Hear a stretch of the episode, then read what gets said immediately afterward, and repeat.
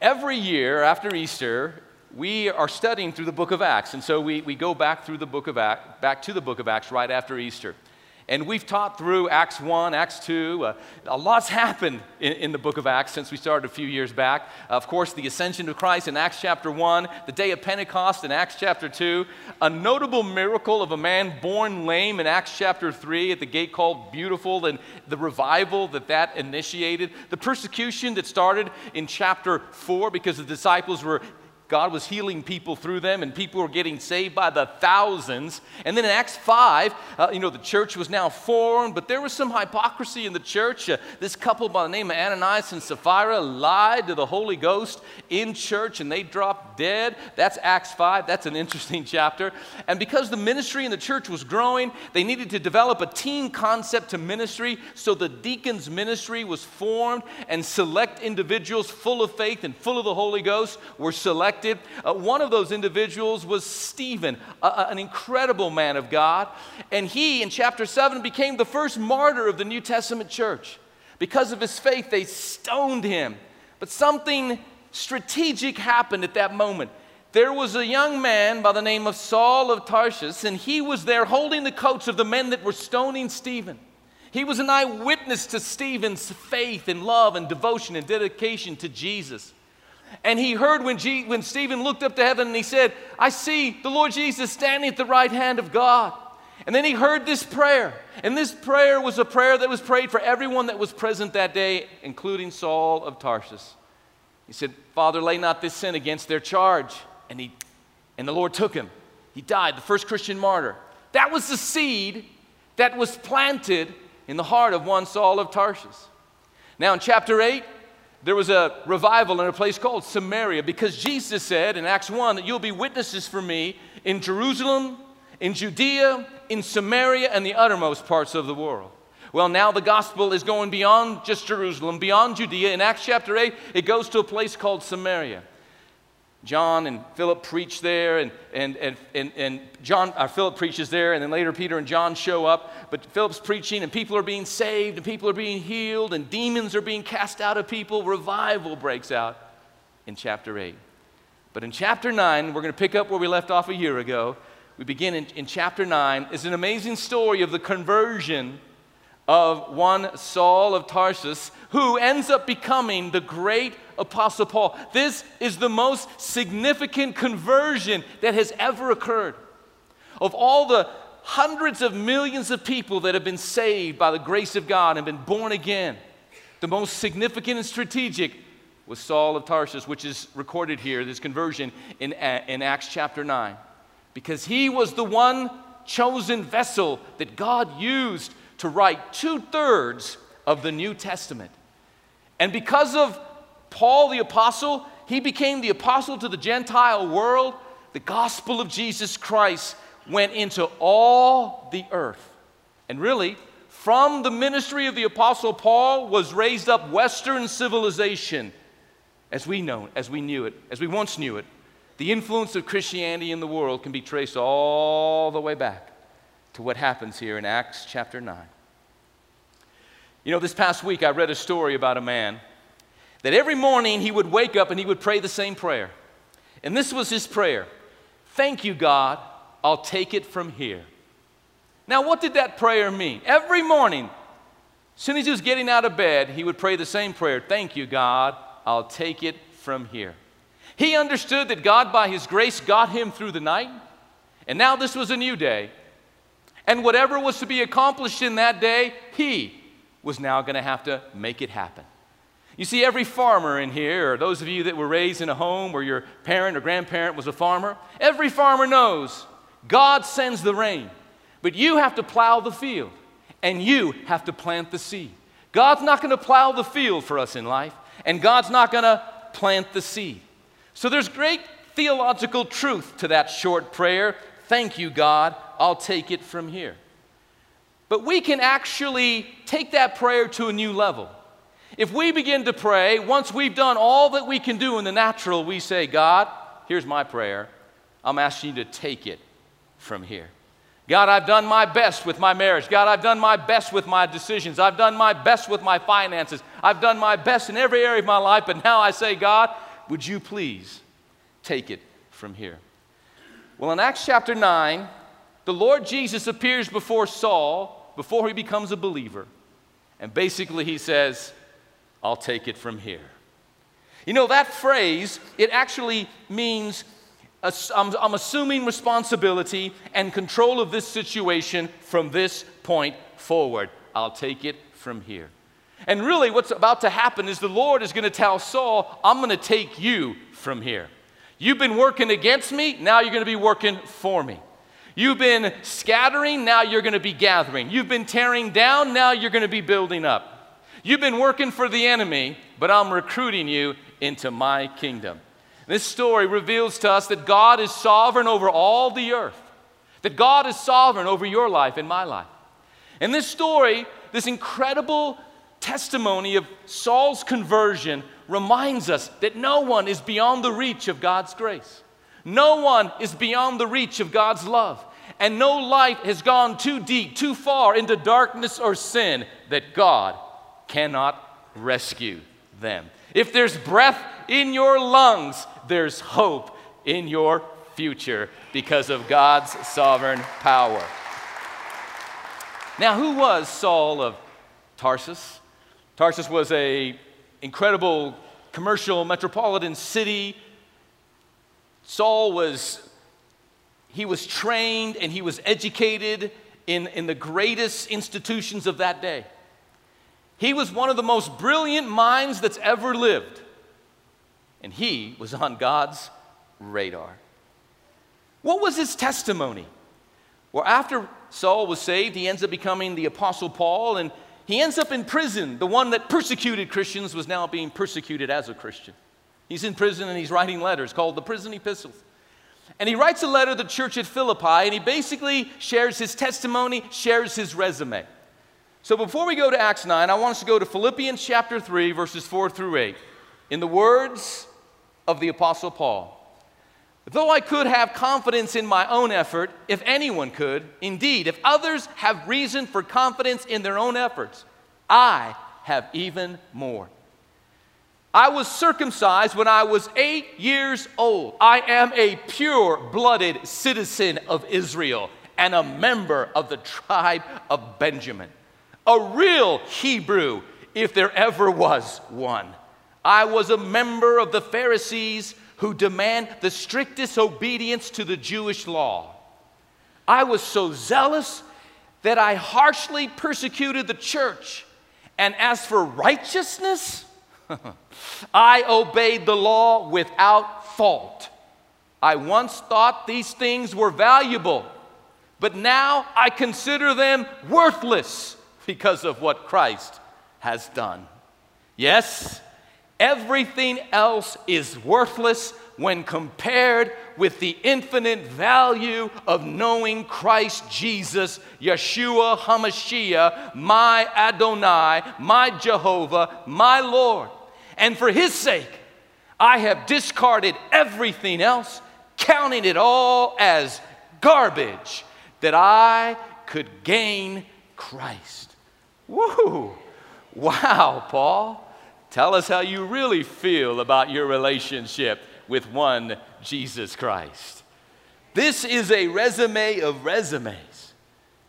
Paul, according to the flesh, had every reason to be prideful, to be boastful. He was a part of God's chosen race, he was a part of God's chosen people, circumcised the eighth day according to the law.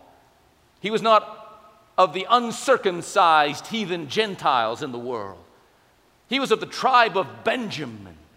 He was a real Hebrew, through and through, pure blooded, not defiled by Gentile blood. And he was prideful of it. But isn't it interesting? He says, I count it all but garbage.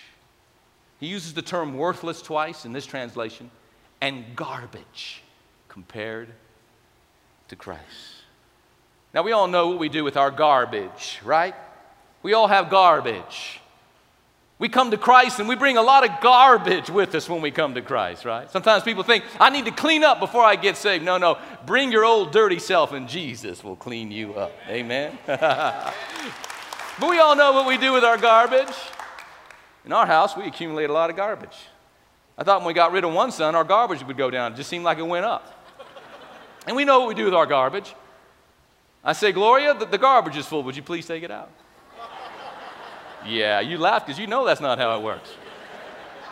We all know what we do with our garbage. We get our kids to throw it out.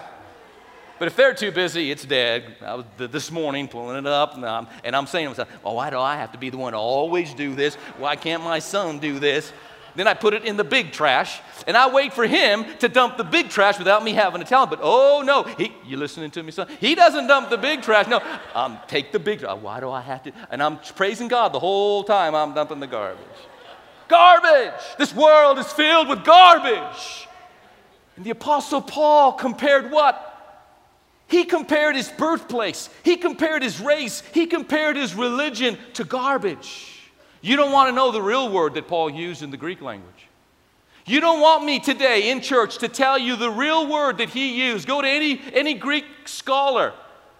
And the real word that Paul used, I'm not going to use it because I love my job here at Trinity. I like you showing up every weekend. And if I use the real word that Paul used, you say, I can't believe Pastor Carl said that word in church. I didn't, Paul did. But I'm not going to. I'm going to play it safe like these Bible translators did. One translation says, I count it all but dung. Okay, translate it into the English vernacular. Paul says, I count all this but a pile of you know what. I didn't say it. Don't think it. Don't be a dirty mind in church. I count it all but that compared to Christ. You know, we live in a world that, where people worship their race, they worship their nationality, they worship their heritage. Now, don't get me wrong. I believe you should be thankful for your, for your upbringing. You should be thankful for your heritage. You should be thankful for your culture.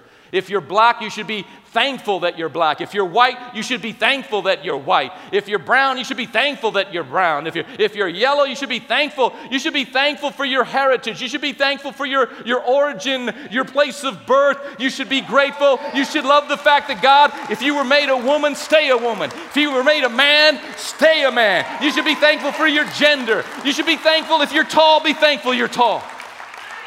If you're short, be thankful you're short. If you're thick, be thankful you're thick.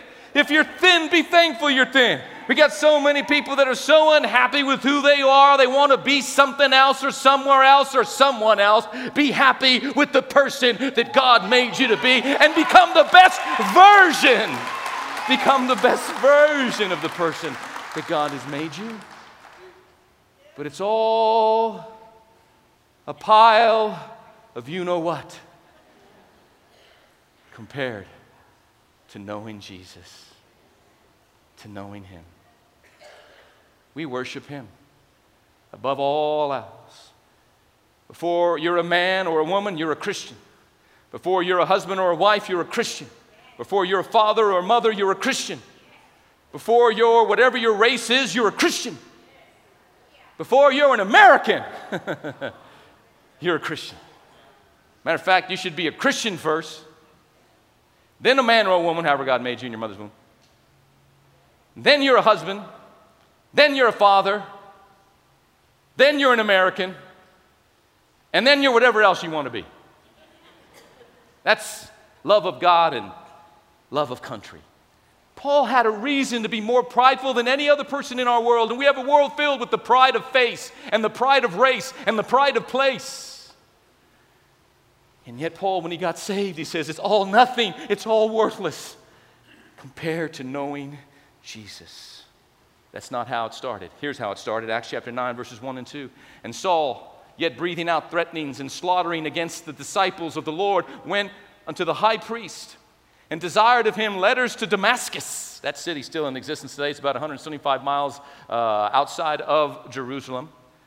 To go to the synagogues that if he found any of this way, any of this way, whether they were men or women, he might bring them bound unto Jerusalem.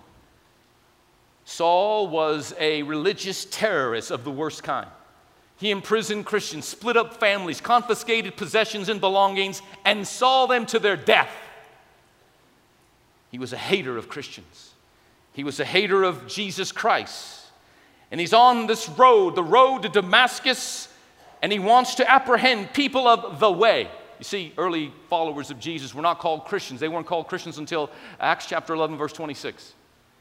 They were, they were described as saints, believers, or saints, disciples, people of the way. The term the way, people of the way, is mentioned like half a dozen times in the book of Acts. It refers to what Jesus said in John 14, 6, I am the way, the truth, and the life.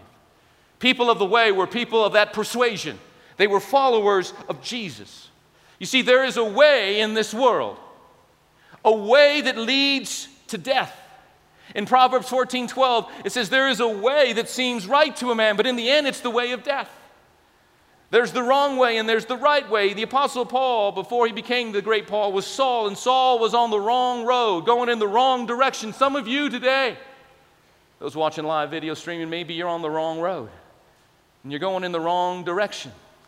Jesus wants to use this message to abruptly interrupt your life, to let you know that you're headed in the wrong direction. There's a way that seems right, but in the end it leads to death. My heart broke when I saw on the news this past week that Katy Perry just renounced her, Christian, her Christianity, renounced the fact she was raised in a Christian home. She has a mother and a father that love Jesus, and they travel and share their testimony and, and preach in churches. And it's fashionable today. It's fashionable today to, to deny your faith. It's fashionable today to mock Christianity. She's on a way that may seem right to her, but it's the way that leads to death. Paul, Saul was on that way, the wrong way, going the wrong way when Jesus showed up. Look at verse 3 of Acts 9. And as he journeyed, he came near Damascus, and suddenly there shined around him a light from heaven. All light in this world comes from heaven. This world is filled with darkness, gross darkness, so thick is the gross darkness that you can cut it with a knife. But the only light and the only illumination that's in this world comes from heaven. And that's why every lost person, they're blinded. In 2 Corinthians 4 4, Paul said, The God of this world, small g, small g case, the God of this world has blinded the minds of unbelievers lest they see the light of the glorious gospel and be saved. There was a time my life was engrossed in, in darkness. Your life was engrossed in darkness, and then the light of God's love and glory shined upon our path, and the scales fell from our eyes.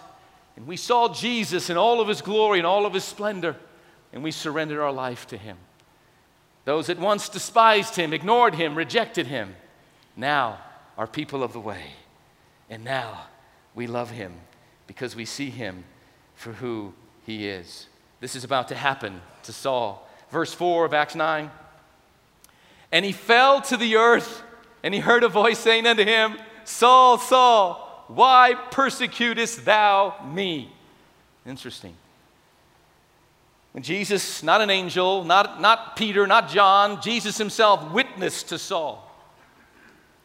And anytime God wants to get your attention, he'll use your name twice Saul, Saul.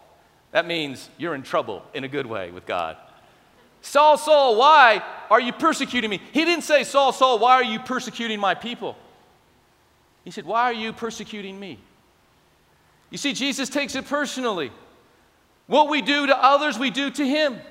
Jesus said it in Matthew chapter 25, verse 44 As much as you've done it to the least of these, my brethren, you've done it unto me. When you feed the hungry, you're feeding Jesus. When you clothe the naked, you're clothing Jesus. When you visit the sick, you're visiting Jesus. And when you're running to rescue, you are running to save those young people involved in sex trafficking.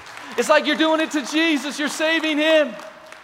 That's what made Mother Teresa such a saint. She went to Calcutta. They said, What are you going to do with this human garbage in the street? She said, It's not human garbage. When I look at them, I see Jesus. And my Savior said, As much as I've done it to the least of these, I've done it to him. I'm washing the face of Jesus when I wash the face of this homeless person. And she made the world a better place. Come on, church. Can we thank God for people that are making the world a better place? You know, this August, this August, all my wife and I will, be, will, will have been married 28 years. Now, I love that woman. I love her. She's awesome. I love her because she's my wife. I love her because she's the, the mother of my sons. Notice how men always describe that. Not the mother of our sons, but she's the mother of my sons. I love her because she's my best friend. And every man knows this. You can mess with me, but don't you mess with my wife. You'll feel the wrath of Carl, you mess with my wife. You might be bigger than me, but I can hit harder than you with God's help. Amen. and Jesus is saying, Saul, when you mess with the church, you're messing with me. When we poke at the church, we're poking at Jesus. And when we love the church, we're loving Jesus. I think we need to learn how to treat one another a little bit better in the body of Christ. Come on, don't shout me down because I'm preaching real good today. I know it's not Easter, but I think it's Easter still. I remember I was 16 working at Pizza Hut in Albuquerque in a bad area of town. Is there really a good area of town in Albuquerque? I, I don't. I'm just kidding. I could say that I spent over 30 years there.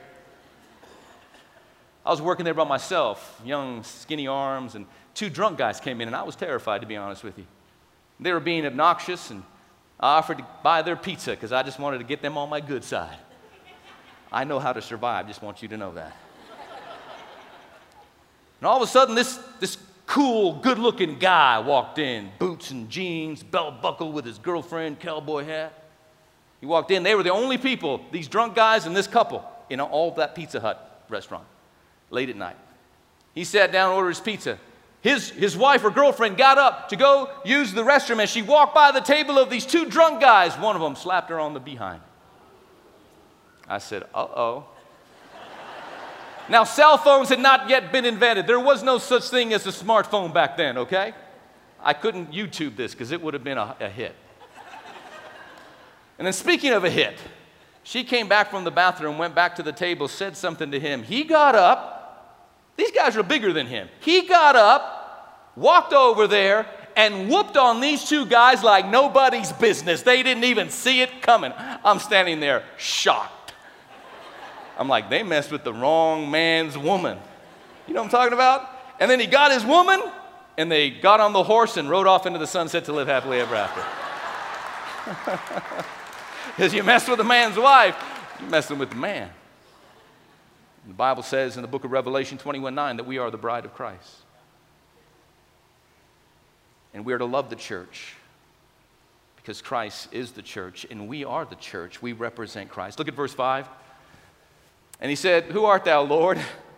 Isn't that interesting? Who art thou? It's the Lord. And the Lord, Adonai, Jehovah said, I am Jesus whom thou persecutest. It's hard for thee to kick against the pricks. So many people go through life kicking against the pricks, kicking against the goads, never getting anywhere. Learning that, as there's a, a drama by a black playwright entitled, Your Arms Too Short to Box with God, and how true that is. When you find yourself in a boxing match with God, you're going to be on the losing end every time. Jacob had to learn that in a wrestling match with God on the side of a riverbank that that you're not going to outdo God. You're not going to, Jacob couldn't out deceive God. Jacob couldn't trick God. Jacob, Jacob couldn't continue to fool God. God finally got a hold of him. Like God finally got a hold of Saul on this road to Damascus. And then it continues in verse 6. So Saul, trembling and astonished, the very, the very mission of his life to disrupt the Christian faith to persecute Christians has now met the leader of the Christian movement himself, Yeshua HaMashiach, Jesus the Messiah. Astonished, and he said, Lord, what do you want me to do? I love that. He's now, he's now officially a Christian. he went from persecuting Christians to become a Christian that would one day be persecuted. And he's like, Lord, what do you want me to do? You see, after you give your life to Jesus, you know that you've met Jesus. When one of the first things that comes out of your mouth is, Lord, what would you have me do now with my life?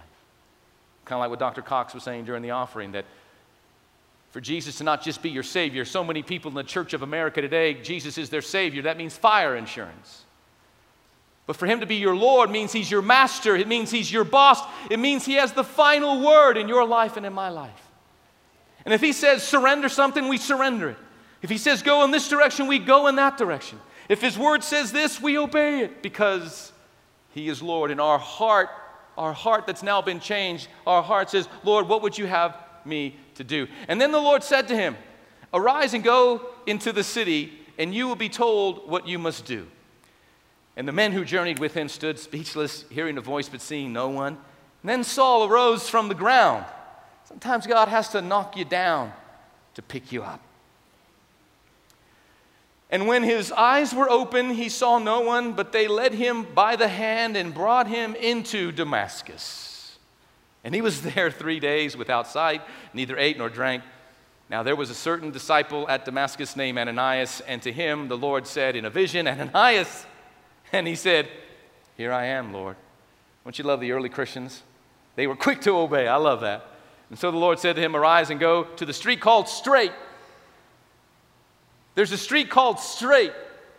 Saul was on a street called Crooked.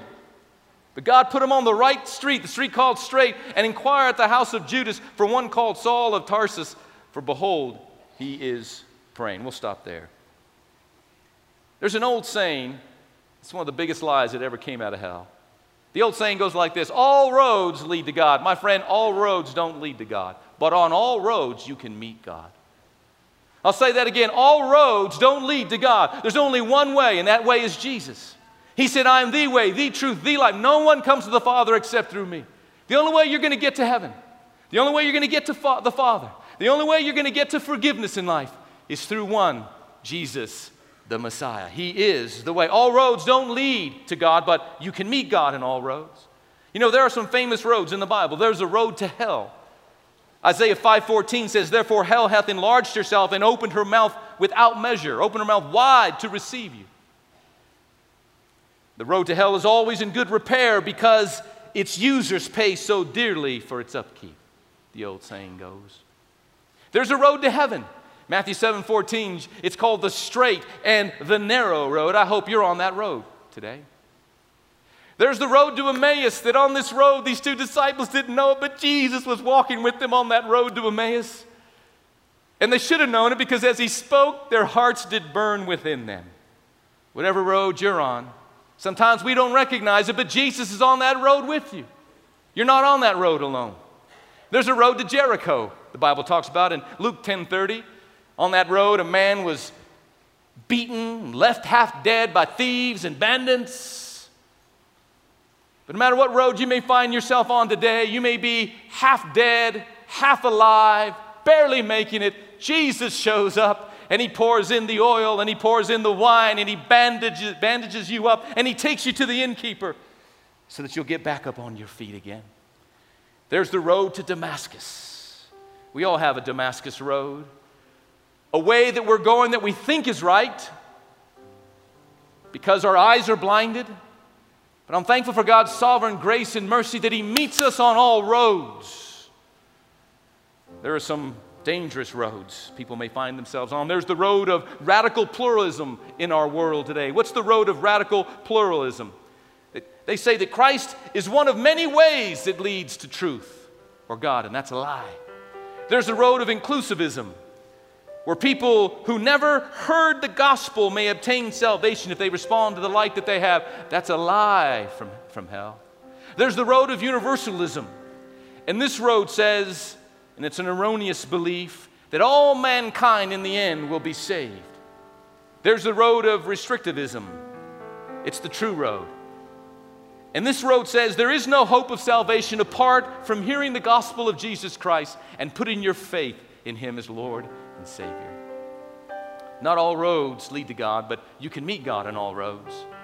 But you have to recognize that you're on the wrong road, that you're going the wrong way in life. And when God, in His mercy and grace, gives us a sign, and through that sign tells us you're on the wrong road, some are on a road that's going to lead to addiction. That's why my heart goes out to you, young people. Be careful with what you're looking at and what you're viewing on social media. That's why my heart goes out to you young people. You're starting to drink way too early. I don't believe in drinking any, I don't drink anymore. I got saved, I gave that up. I'm not saying if you have a little wine or beer that you're going to go to hell. I'm not saying that. Don't hear me say, I'm not saying that. But I see young people in their 20s going to restaurants, ordering margaritas and drinking, and I don't judge you, but I'm a father and I love you, and I'm saying if you're starting now in your 20s, what's it going to be like in your 40s and 50s? You're on a road that can lead you to addiction. And I want you to get off that road. I want you to be on the straight road. I want you to be on the narrow road. I want you to be on that road that leads to life, that leads to victory, that leads to blessing. I want young men to get married one day, and I don't want them to be struggling with pornography. Your wife deserves better than that. Your kids one day deserve better than that. Your friends deserve better than that. Your Savior deserves better than that. So I don't care how far you've been traveling down that road, that road of addiction. I want you to know that Jesus can show up and He can take you off that crooked path and He can put you on the straight road.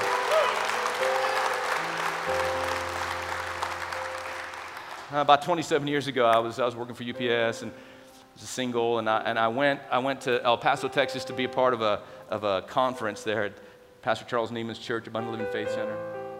I was by myself.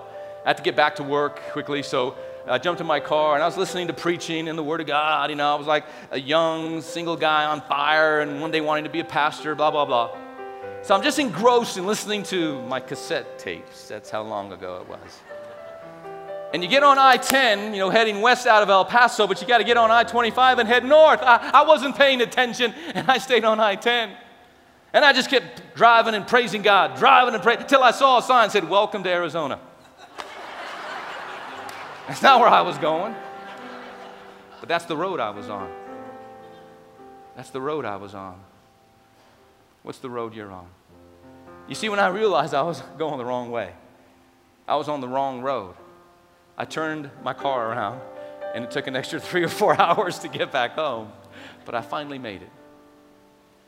And when God, in His love and mercy, lets all of us know at different points in our journey that you're on the wrong road, stop, do a U turn, and go the other way. Not all roads lead to God, but you can meet God on all roads. And God can jump right in the middle of your road today you might be on a road of sickness. You can get on a road to recovery by His mercy and grace. You might be on a road of financial struggle, financial bankruptcy. But God can change things around. You can be on a, you can get on the road of instead of a road that never enough, a road that there's more than enough. A road of financial debt, you can get on a road of financial freedom and financial peace. And as a church, we want to help you. You might be on a road where you're struggling. Who doesn't struggle with something at different intervals in our lives. Let's not fool ourselves. We all do. That's why we're a church, not of perfect people. A church that serves a perfect Savior, that's touched with the feelings of our infirmities, whatever road we may find ourselves on. That's why we have freedom ministry here at Trinity, because we want you to walk in the freedom that Christ offers all of us.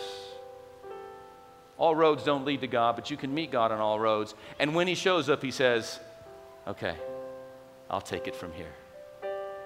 And we say, Yes, Lord. What would you have me do? See, Jesus appeared to me January 1st, 1980. He had been appearing to me in the most glorious the most glorious place that Jesus will appear to you. The most glorious place that Jesus will appear to you is in the Holy Scriptures. And he began to reveal himself to me in the Holy Scriptures. I began to see him. He began to appear to me through my sister, through other Christians, through Bible studies that I would accidentally find myself a part of, young life in high school. He began to appear to me. Most importantly, through Scripture. I fell in love with him. And then on January 1st, 1980, he appeared to me in a dream. And I'm going to tell you something. When Jesus appears to you through scripture, through a sermon, through a song, through art, through a friend, through a parent, through a, a grandparent, through a godfather, a godmother, when Jesus appears in all of his splendor and all of his glory, and you meet Jesus, you'll never be the same again. It doesn't mean you'll never have another struggle. It doesn't mean you're not going to have battles in life. No, but you'll never be the same again because Jesus appeared to you. That's my fear. My fear is far too many people, religion has appeared to them. Or a godly mom has appeared, or a godly father has appeared. And thank God for, for Christianity in others, but you can't borrow it. You got to get your own. You can't lean on someone else's faith. You've got to come to a firsthand, heartfelt, personal encounter with Jesus. And I pray that if you haven't had that yet, I pray that today in this service, this is your road to Damascus. And Jesus, by his mercy and grace and by his Holy Spirit, is appearing to you in this sermon. And he's calling you into his service. I'd like every head bowed, every eye closed. Father, by your Holy Spirit, I thank you that you're reaching out to men and women right now. Some that are on a crooked path, they're going to be, they're going to make a U turn, they're going to repent, and they're going to get on a, a street called straight. And you're going to change the course of their life, the destiny of their life, and those that they influence or will one day influence. Thank you for appearing in this, through this message by your word in the hearts of men and women, speaking now to them, calling them by name. And our response is, Lord, what would you have me do? With heads bowed and eyes closed. If you're here today and you need to rededicate your life to Jesus or you've never accepted Christ as Lord and Savior, today's the day, now's the time. I'm going to ask you to pray this prayer out loud with the rest of us. I want you to say it with your own mouth and mean it from your own heart. Here we go. Dear God in heaven, I know I'm a sinner in need of a Savior. There's only one Savior. His name is Jesus. I call upon you, Jesus. I ask you now, come into my heart, come into my life, be my Lord, and be my Savior. I turn from sin to the true and living God. I receive His love, His grace, and His forgiveness. Dear God in heaven, you're now my Father, and I am your child. Fill me now with your Holy Spirit. Give me strength to live for you and serve you all the days of my life, beginning today for the rest of eternity. In Jesus' name, amen and amen. Can we thank the Lord together, church family?